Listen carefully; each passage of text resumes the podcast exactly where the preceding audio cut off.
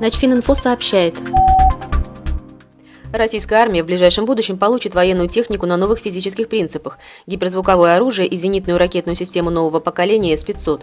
Об этом заявил в эфире телеканала «Россия-24» помощник президента России по вопросам военно-технического сотрудничества Владимир Кожин. С-500 относится к новому поколению зенитных ракетных систем «Земля-воздух».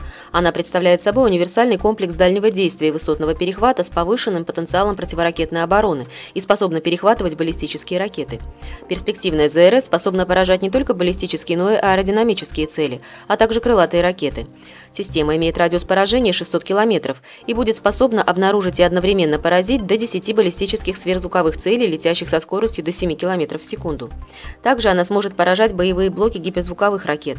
По своим характеристикам С-500 значительно превзойдет стоящий на вооружении ЗРК С-400 и его американского конкурента ПАК-3. Ранее также сообщалось, что в 2016 году российские военные дважды испытали гиперзвуковой летательный аппарат, призванный заменить традиционные боеголовки для перспективных межконтинентальных баллистических ракет и способны преодолевать противоракетную оборону. Начфининфо – информационный портал для военнослужащих.